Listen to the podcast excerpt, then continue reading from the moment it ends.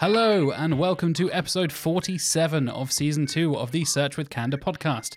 I am your host, Jack Chambers Ward, and joining me for two weeks in a row, I think that's a new record for the last like six months or so, it's Mark Williams Cook. How are you, Mark? Very well, thank you. It's nice to be doing a live one again, and this is going to be a little bit different to the last one we did. We did pretty much purely Q&A last time. This time we're actually going to do kind of a live recording of a normal episode, and also, if we have time at the end, and if you guys send in some questions on LinkedIn, we'll do a Q&A at the end of the episode as well. So the topics we've got for this week, we will be covering Google Ads paying advertisers $100 to enroll in automatically applying recommendations.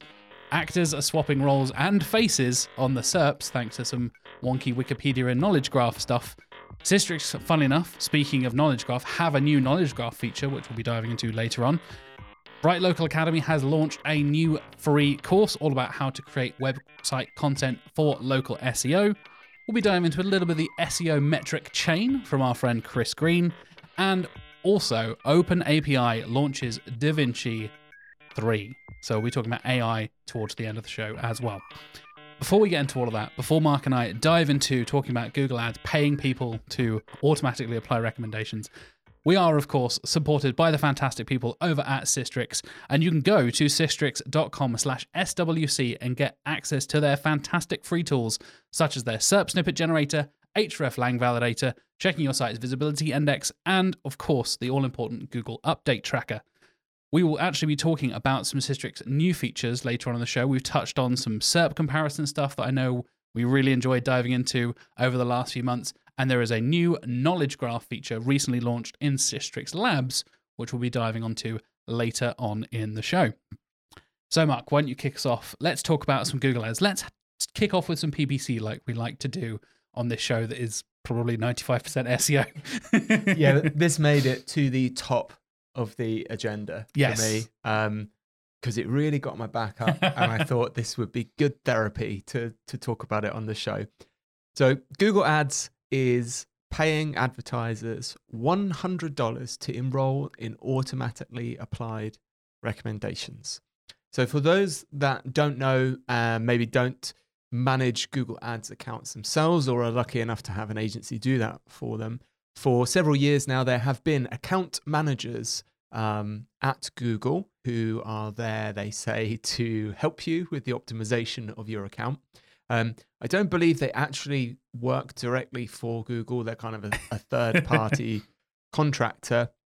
And um, they will get in contact with whoever is managing the account and say they want to talk to you about the optimization of the account and essentially the collective experience. So, this is definitely the experience I've had. And from what I can see, it seems to be co- the collective experience of everyone. Yep. Is the recommendations that you will receive will generally be things like, why don't you increase your budget? why don't you whack on some broad match key phrases? Yeah, we, have talked about this before, but in a broader sense of Google wants you to spend more money so they can make more money, basically. So spend more money and you'll get more leads. Like, yeah, I know that's how that works. Even me, I don't do PPC. I've barely touched PPC in my career. Even I know that's how that works.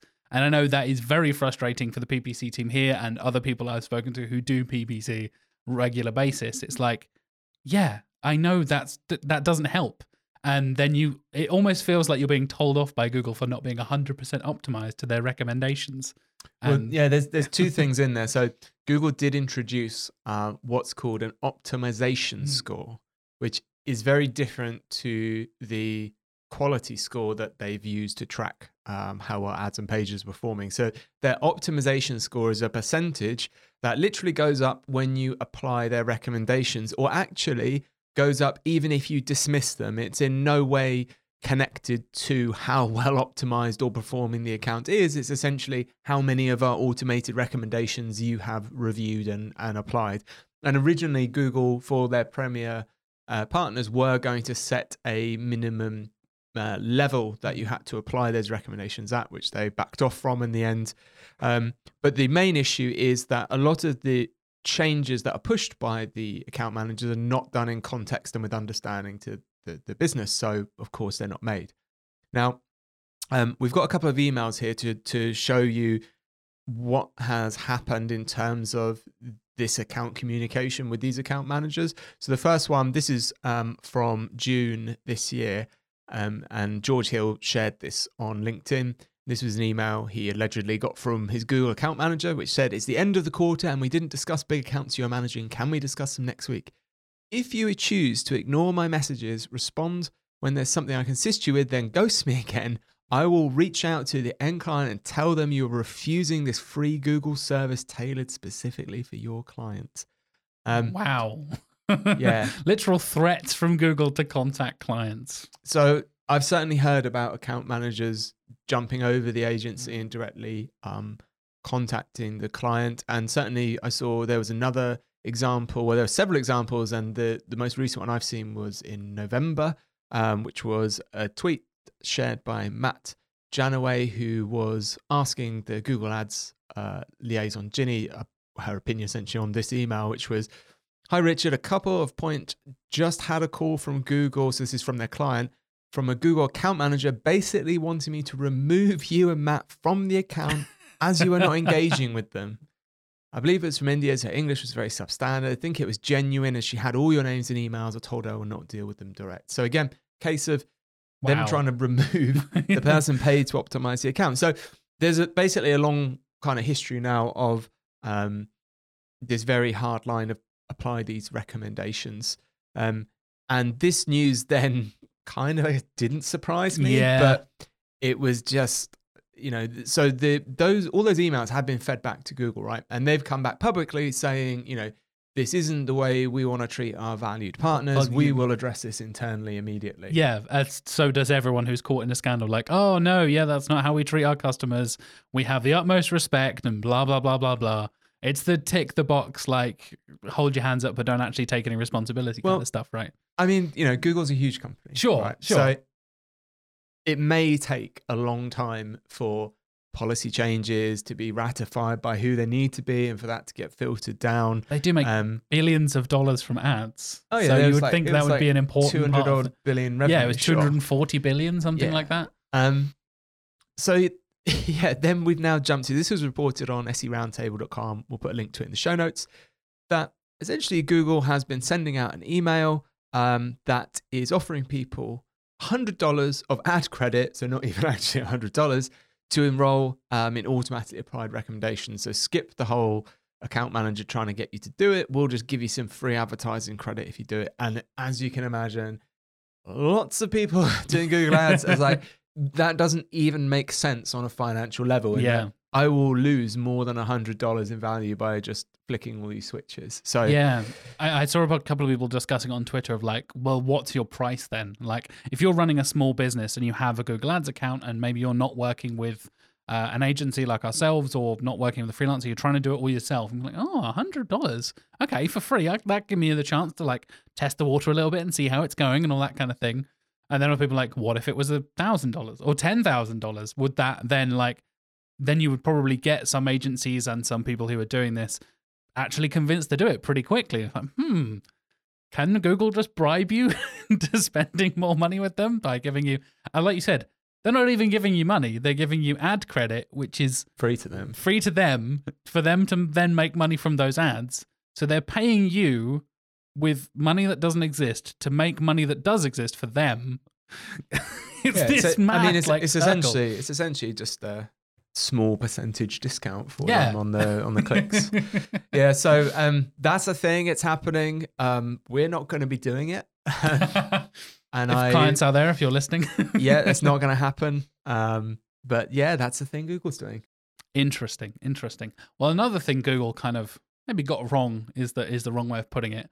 But we saw a lot of weird stuff happening with actors' faces and even IMDb credits swapping around on the SERPs. And as you know, Mark, I'm a big film buff. I host another podcast all about bad movie sequels called Sequelizers. Go and check it out. Free promotion for my other podcast. Hey. um, and yeah, specifically was highlighted that Jim Carrey and Paul Giamatti, and also Arnold Schwarzenegger got caught in this as well, but in a, in a slightly different way. We'll start with what I saw first, which was Paul Giamatti and Jim Carrey essentially swapping roles. So this is you search Jim Carrey into Google, you get pictures of Jim Carrey. There's his lovable rubber faced young man over there. Then you get Paul Giamatti, Canadian American actor, and there's a picture of Paul Giamatti there as well. And the same thing goes around if you search Paul Giamatti. You get still get a picture of Paul Giamatti, but you get the credits and listings for films starring Jim Carrey. So what on earth was going on? And then other people started noticing that suddenly if you search Arnold Schwarzenegger movies, such as The Terminator, a classic, search Terminator cast, you get The Terminator there, there's Michael Biehn, Lance Henriksen, Edward Furlong, Robert Patrick, Bill Paxton, Linda Hatt. Wait, where's on like the star, the biggest star The of this franchise? The Terminator himself was not there. Same thing happened for Conan the Barbarian as well. You get that basically the entire cast there, but no Arnold Schwarzenegger. You also got Arnold Schwarzenegger being swapped for his son, who is also an actor, Patrick Schwarzenegger. So you type in Arnold, you get Arnold's Wikipedia page at the top here and all that kind of stuff. But to the right hand side, hello, little knowledge graph, you get Patrick Schwarzenegger, which is bizarre. And a few people went around with a few different theories trying to work out what was going on. The most common theory I've seen is that Wikipedia was doing some updates and somebody had either overwritten something or was doing a mass update of a lot of like movie credits and stuff like that and was basically this happened to be caught as these things were pulling through in the updates in Wikipedia and for whatever reason Paul Giamatti and Jim Carrey swapped places and Arnold Schwarzenegger disappeared.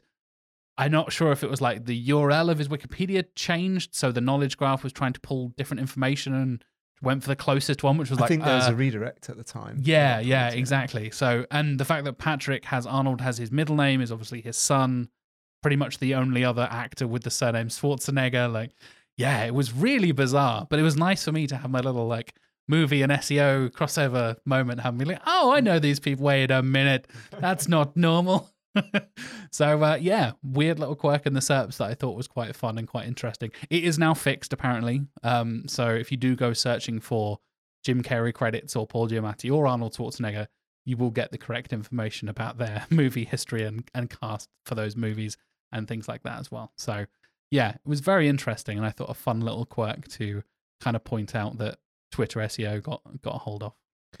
The thing that I would take away from that as an SEO is I find it interesting how heavily Google was leaning on one particular source there yeah, I thought that as well. to build and update its knowledge graph. So we had discovered um, something along. I think it was Mark Roth was the first person I, I saw do this. Was messing around with Quora, um, the web, the Quora website and Yahoo Answers to change what you were getting in like rich snippet type results. Yes. And um, we played around with that, and I did one that I think it's stopped working now, but Yeah. for about two years, if you typed how many arms does Mark Williams Cook have into Google, it would come up with a little answer box saying 512. Because you'd put that on your blog, right? uh, well, I'd put it on my blog, but I'd link to the Q and A from Quora There to, you go. to do that, and Google had kind of lapped it up because it was like, "There's a question, there's the answer." That's fine, and obviously it's got no way to kind of verify that, which is you know why it went through. But what surprised me about this was, you know, these are celebrities with high search volume, Yeah, and there yeah. are lots of potential sources about them on the internet that should roughly be in sync. yeah. So I was surprised that because Wikipedia changed, that Google just took that as writ. That's Yeah, correct. I'm not gonna check. There was no system in place Yeah. to check the veracity of that change. It was just like, cool, yeah, they vanished and they're now them. Es- Carry on. especially with things like IMDb around and Rotten Tomatoes and so many other huge databases of information specifically about movies and actors where it is again IMDb is publicly edited so is Wikipedia now much more controlled than it was a few years ago but still they're publicly edited stuff right and you can get yourself added to those things as a contributor and all that kind of stuff so it is a bit weird that it was all just kind of taken as gospel and I could write anything about myself and be like, yeah, get my own Wikipedia page and then do it that way. It ma- it makes me think maybe, and this is I'm sure Google will deny this, and I'm probably wrong, but it does maybe make me think there is some kind of special case for Wikipedia in Google. I mean, I'm yeah. thinking, how would a, you know, again, this is probably my ignorance, and I'm sure I'm happy to be corrected if someone can tell me why. But you know, from an al- algorithm point of view, how it would end up relying so heavily, how it would pick that one site with all other things being equal and how it evaluates them. Yeah, because funny enough, Wikipedia always comes up top in visibility index like charts from Sistrix as well. Whenever we talk about the most visible, visible uh, UK domains and stuff like that, when we're going outside of like retail and stuff that we talk about fairly often, you go to just general visibility. There's lots of news sites. Wikipedia is absolutely top of that list pretty consistently. So, yeah, the fact that they feature in knowledge graphs and featured snippets all over the place probably is a I mean, yeah, it could Huge be factor in that. could be connected to that as well. Yeah. I'm just just sets off that trailer thinking that it, it, it's interesting. So many things broke so quickly and so just from badly. a little Wikipedia change. Yeah, exactly. Uh, speaking of Sistrix and the knowledge graph as well, I mentioned at the top of the show they have a brand new feature that lets you get knowledge graph data direct for your keywords. And essentially, you will get the name, the top keyword, the top URL, the amount, so the number of keywords that URL is showing for the, the knowledge graph, and the list of opportunities. So, a, a list of keywords for which the knowledge graph is displayed. You actually get a little display like this. This is the example they use in the uh, article, which I will post in the show notes. So you can go and check that out at search.withcandour.co.uk. Uh, they dive into a bit of rhs.org. So we're talking about flowers and stuff. And you can actually get an idea of what the knowledge graph is doing for this kind of stuff. Coming through, looking at keywords specifically now as well. And Mark and I are dodging around the side Wait, of the screenshot there. uh, sorry, audio listeners, we are dodging around on the video of a of a screenshot hosted on the video, Uh, and you can also go through and look at it from a domain and keyword discovery perspective as well. So. Sistrix is really good for kind of dividing up the different sides of being able to look at something from a keyword perspective, from a domain perspective, and then this is specifically this final screenshot here from the keyword discovery point of view as well. So it's really excellent way of identifying opportunities from the knowledge graph there as well. Like I said, all this screenshots and this data is all taken from the update in the changelog on sistrix.com, and I will post a link for that in the show notes. And you can go out and check some fantastic knowledge graph data for you and your clients using Sistrix in the future. Next up, we have a free course for local SEO. And I've actually done a few of these courses before. I'm halfway through this course already. I started it this morning from the fantastic Bright Local and previous guest on the show, the fantastic Claire Carlisle as well. I will flash up a little thing on the screen here for the video listen, the video viewers. there she is. There we go. Fantastic, Claire. She's brilliant. Uh, she's a fantastic host, really good at explaining things very clearly, very simply. If it's your first time trying to do local SEO, this is a brilliant, brilliant course to start off with.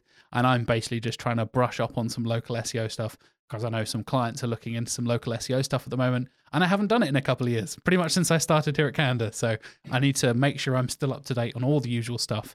And there's a bunch of free courses and stuff on the Bright Local Academy. Like I said, links for this will be in the show notes as well.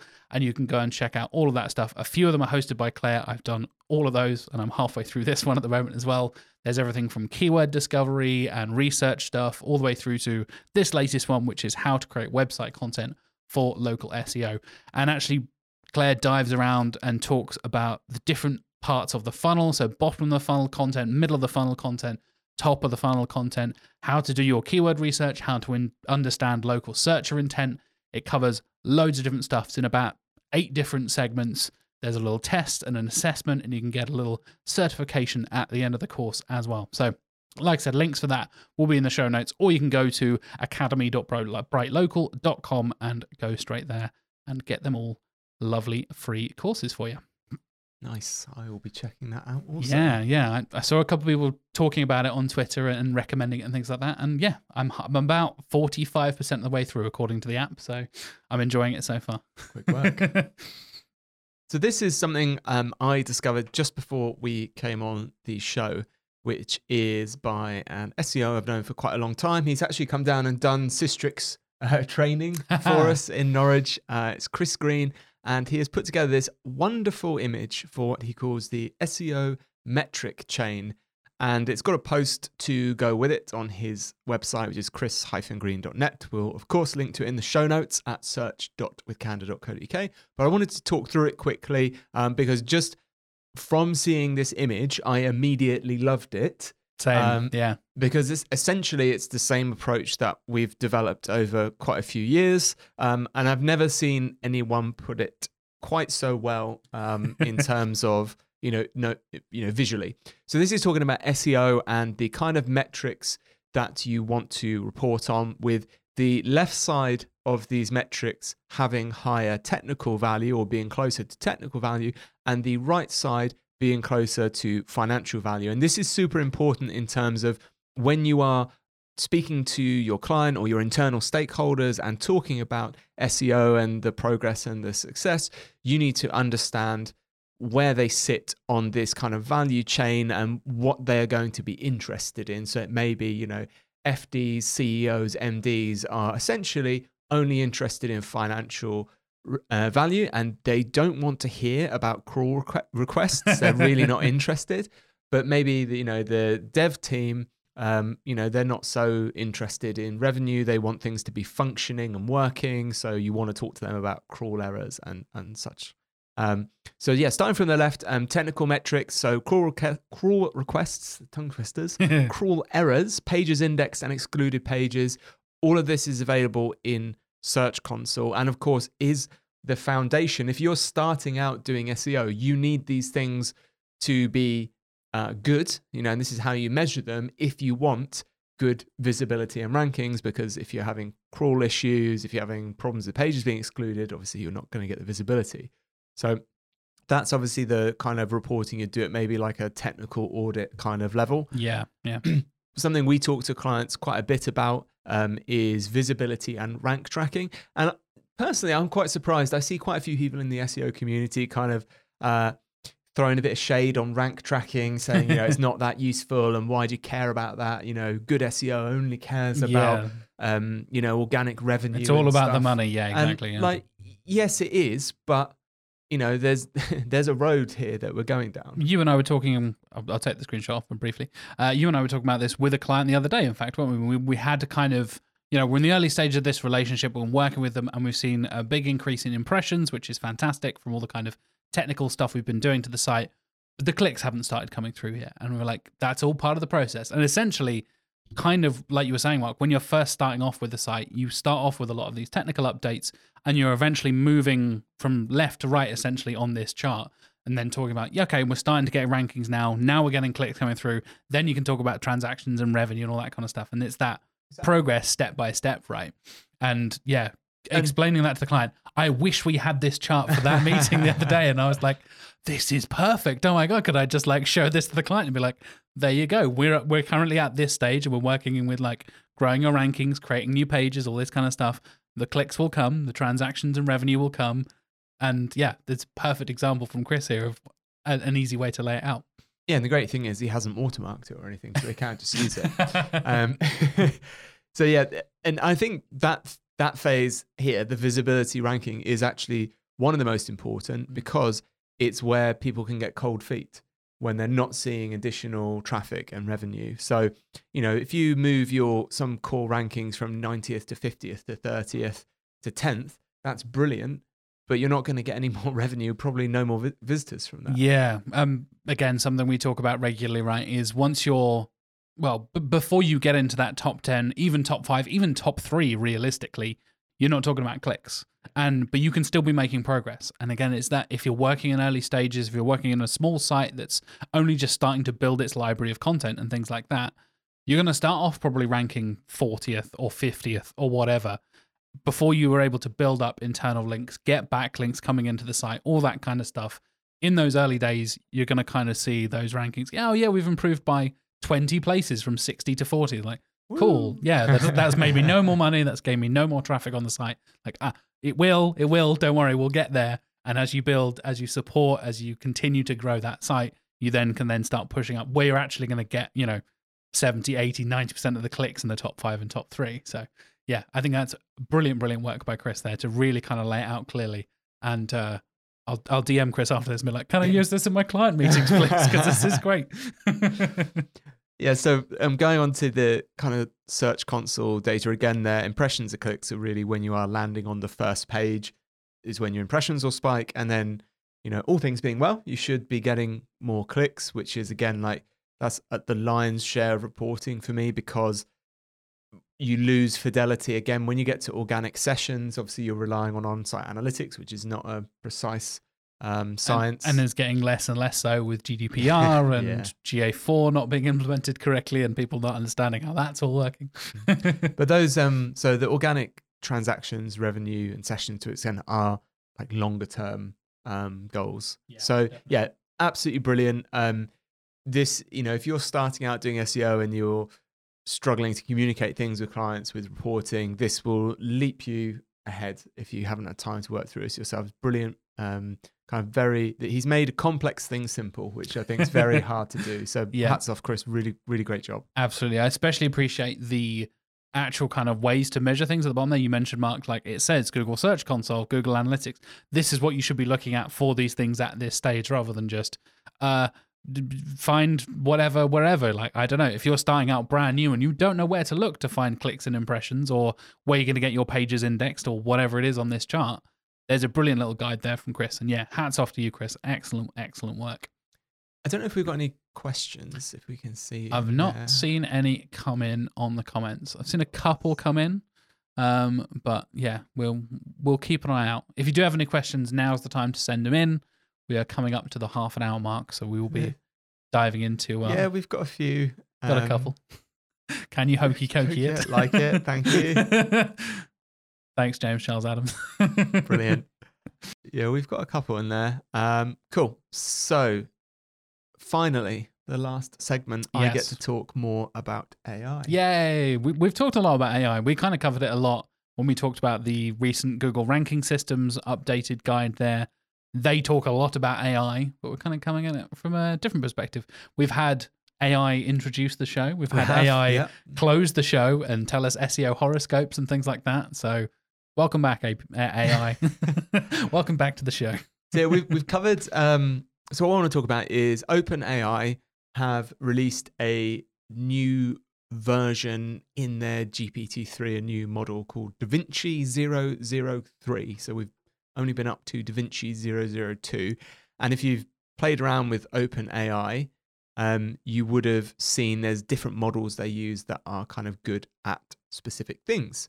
And I got into this conversation actually um, with Darren Shaw from Whitespark uh, on LinkedIn. Um, someone very much respect him, and he said something really interested me and started off a kind of quite a long thread here, which is with an increase in AI generated content, it's no wonder Google is focusing on EAT, so um, expertise, authority, trust. AI writing tools can't write original content; they can only feed you what's already been written because it's what their models are trained on. Original thought will continue to win in SEO. Very, very interesting opening to a conversation there for sure. So I agree with this, and at the same time, I think disagree in some in some way, and that's because when we talk about AI being trained on content that exists out there, to me, that's kind of explaining how humans learn as well. In that we go and we read things and we take them in, and then we maybe change them slightly, we Yeah, curate yeah. them, we rewrite them. So I made this point to Darren, and I said I'm not sure because there's obviously limitations with language models and predicting which word will come next. But there's whole branches of AI where they're using it for science and they're teaching it things and it's learning and coming up with its own novel solutions. Yeah. And when you combine that with something like GPT-3, which is primarily a language model, so can you communicate and understand the context of these things? I think you can. And this is obviously just my opinion. I'm not saying he's wrong, I'm right. But I think we will get to a stage where it is helpful for for everyone. And I had a back and forth with Darren about this. Um, um, my point was actually around if Google doesn't want that, why are they investing so much in MUM, which is Mm. their yeah. which is their way of essentially doing just that, which is when you type in a query, if they don't think a good answer exists on a single page, they're essentially pulling together their knowledge of it and writing the answer kind of bespoke on the fly Yeah. for you, which yeah. is basically this, which is going to be original content, Yeah. maybe, you know, and there's loads of examples when we, you know, even when we do content audits that are talking about reframing stuff, adding in different questions Yeah. to answer intent. Uh, like a lot of people talk about that when you go back and oh, you if you're doing an audit and you're going back and looking at old content that could be possibly updated for the new year or whatever it is, you're you're you're not going to probably write that from scratch, right? You're going to tweak it and edit it, and I'll swap this thing here and change that there, and oh that's out of date, so let's get rid of that. This is the new version, put that in there, all that kind of stuff. And isn't that just the human experience of creating stuff? As a person who has written music and written stories and all that kind of stuff, like you are just, uh, are you more than the sum of your parts, essentially? This is very philosophical of some. AI leads to very philosophical questions of like, every story or every song that I've written, is that just a rip off or an inf- direct influence from another thing? And what separates that like creative originality from just taking a bunch of stuff, amalgamating it, and taking like the lyrics from this song and the tune from that song and putting them together, and oh, it's a new song, and nobody can tell. I think the difficulty as well is a lot of people don't want the answer to be AI because Mm. it does make you feel a bit down. It- it- going back to the Terminator, it's a bit Skynet, right? Like they will just take over and AI will write all of our content for us. It will audit all of our content for us. Humans will no longer be needed for creative purposes. I think it's almost because we feel like creativity and imagination is that last, like, Bastion. yeah, the last bastion of humanity, Like, right? The Yeah. calculator beat me at the times tables, but I can write better poetry. Yeah, exactly. Yeah, we can write better poetry, but can like computers have been able to beat us at chess for like 50 years at this point. So, yeah. So in that um, brilliant segue onto poetry, Da Vinci 003 is specialized in giving higher quality, longer output and better instruction following. So the first example I saw of the Da Vinci 003 was someone gave it this prompt, right? Write a short rhyming poem explaining Einstein's theory of general relativity Ooh, here we go. in easy but accurate terms. Okay, I have a physics degree, so I'm intrigued already. So this this is I'm what a it came- terrible poet, but but I know my physics. this is what it came out with uh, pretty much instantly. And this is meant to rhyme, I think, in US English. So Yes. you'll have to uh, give me the benefit of doubt. do an American accent, Mark. You'll be no. If you want to understand Einstein's thought, it's not that hard if you give it a shot. General relativity is the name of the game where space and time cannot remain the same. Mass affects the curvature of space, which affects the flow of time's race. An object's motion will be affected by the distortion that is detected. The closer you are to a large mass, the slower it will the slower time it will seem to pass. the farther away you may be, time will speed up for you to see. there how, how accurate is that? That's pretty pretty spot on, to be honest. Yeah, relativity is a fascinating topic, but that has kind of summed a lot of the the wider discussions and broader topics in pretty easy to understand. How long would it Like- take you if I gave you that prompt to write a short poem about Oh, general relativity? uh, could I do it as a parody song instead? That's kind of my specialty. But to, to me, that's like that's incredibly impressive. It, Yep. it knew the brief, it did Yeah, it, yeah. and yeah. So, Yeah. um, OpenAI, you can go play with that. They've got like an open lab. Um, there's some free tokens you can use. The tokens for those that are already paying are more expensive for DaVinci 003 because it requires some more computational power. Cool. Last, we have a couple of questions here. Uh, first one, kind of a, less of a question, more of a comment here from Devon about the Well- AI side of things. Right. So uh, let's have a look here. Agree with that point, Mark, but I don't think AI will ever be able to create original content that can currently provide new thoughts in areas such as philosophy, kind of what we touched on already, where a human can provide a truly new idea. Cool. Disagree. Hard disagree. Sorry, Devin. So, I mean, yeah. Again, like not my expert area in terms of I don't have like a degree. You know, I, I did my Coursera qualification in you go. machine learning. Um, but the way I look at it, you know, you take like, you know, I'm a dad, right? Kid, they're born thick as bricks. They don't know anything, right? They're not Don't coming, say that to they're, their they're- face. they're not coming up with any new philosophical ideas. Yeah. Everything that they will kind of come out with is based on what they're taught, what they learn, what they absorb. And obviously, we're just limited by at the moment about how we can kind of put that into a machine. And yes, it's understanding yeah. it. We're certainly not there yet. Um, I don't know. I asked one of the kind of writers on LinkedIn how they would define creativity. Um, and kind of the definition they came back with to paraphrase was around kind of you know things you know with kind of a random element that's then sense checked. Is basically it. That And sounds like something when- a computer could when do. When you break it down like that, you're kind of like, well, a computer could do that. Um, you know, and, and when you give prompts to GPT, uh, to DALL-E and stuff and see the images it comes up with, yeah. um, arguably, is that not creative? Because it's making something that's never been made before.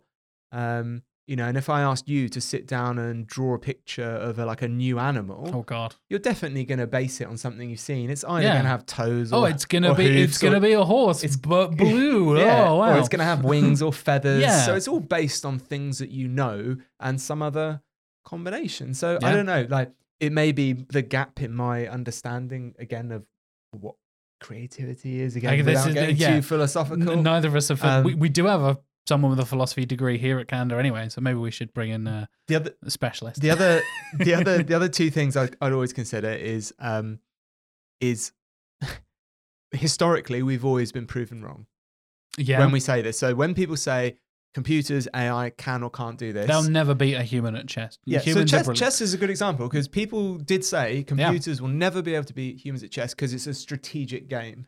Um, and the chess problem was actually solved before um, brute forcing it. So Yeah. before looking at all possible com- you know combinations. Yeah. And they've done the same with Go, which is a Yep. more uh, kind of mathematically complicated game.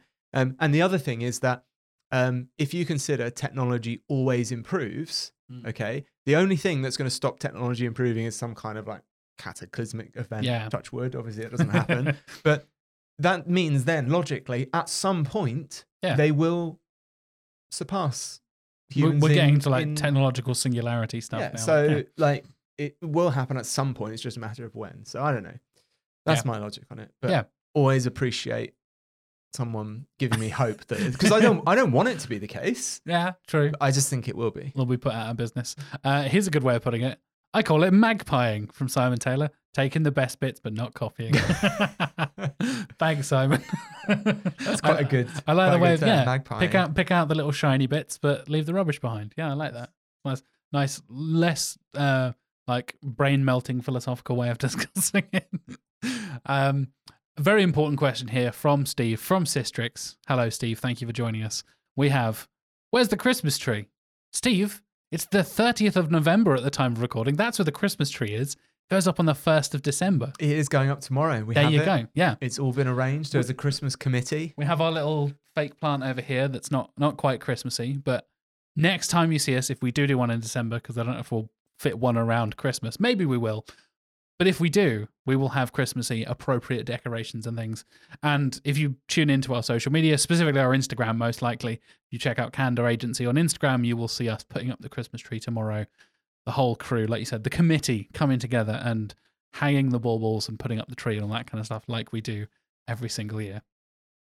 And lastly, question from Kyle Rushton McGregor. Kyle. Good old Kyle. Hello, Kyle. Uh, what's that T-shirt you're wearing, Mark Williams Cook? I've not seen you talk about hashtag SEO FOMO before. What could that be? Is that When- sarcasm? uh, who knows? I think yes. so this is my hashtag SEO FOMO hoodie, kindly earned. I was going to say gifted. kindly earned by I, me. I earned it. Um, so it's a newsletter by the lovely and brilliant Aleyda Solis. Um, so if you just Google SEO FOMO, you will find it every Sunday. Whole list of um, stuff about SEO. we have some- talked about it regularly on the yeah, show we, as we talk about it quite a lot. basically the best newsletter in SEO, bar none. At this point, It- she is absolutely fantastic. So um, we'll post a link to that in the show notes. Make sure you use the link because I need about eighty more people, and then I get a rucksack as well. Oh, okay, nice, I nice. know.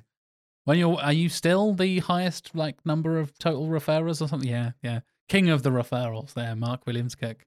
Why he's got a hoodie and I've got nothing. He wasn't interested in just giving me cash for it. Though, Ah, so okay, okay. Just chucking. Backpacks next. Fair enough. Well, that pretty much wraps us up from the comments and questions from the chat, all the topics we've covered this week. As we said, links for everything will be in the show notes at search.withcandour.co.uk. If you are joining us live, thank you very much for joining us.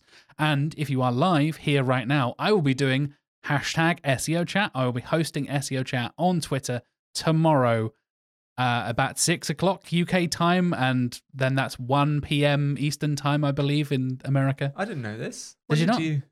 Yeah. When did that happen? Uh, a couple of weeks ago. Oh, Good, good old Mordy uh, Oberstein and Nicole Ponce, uh, who arrange all of that stuff from the guys over at Wix and SEMrush, respectively.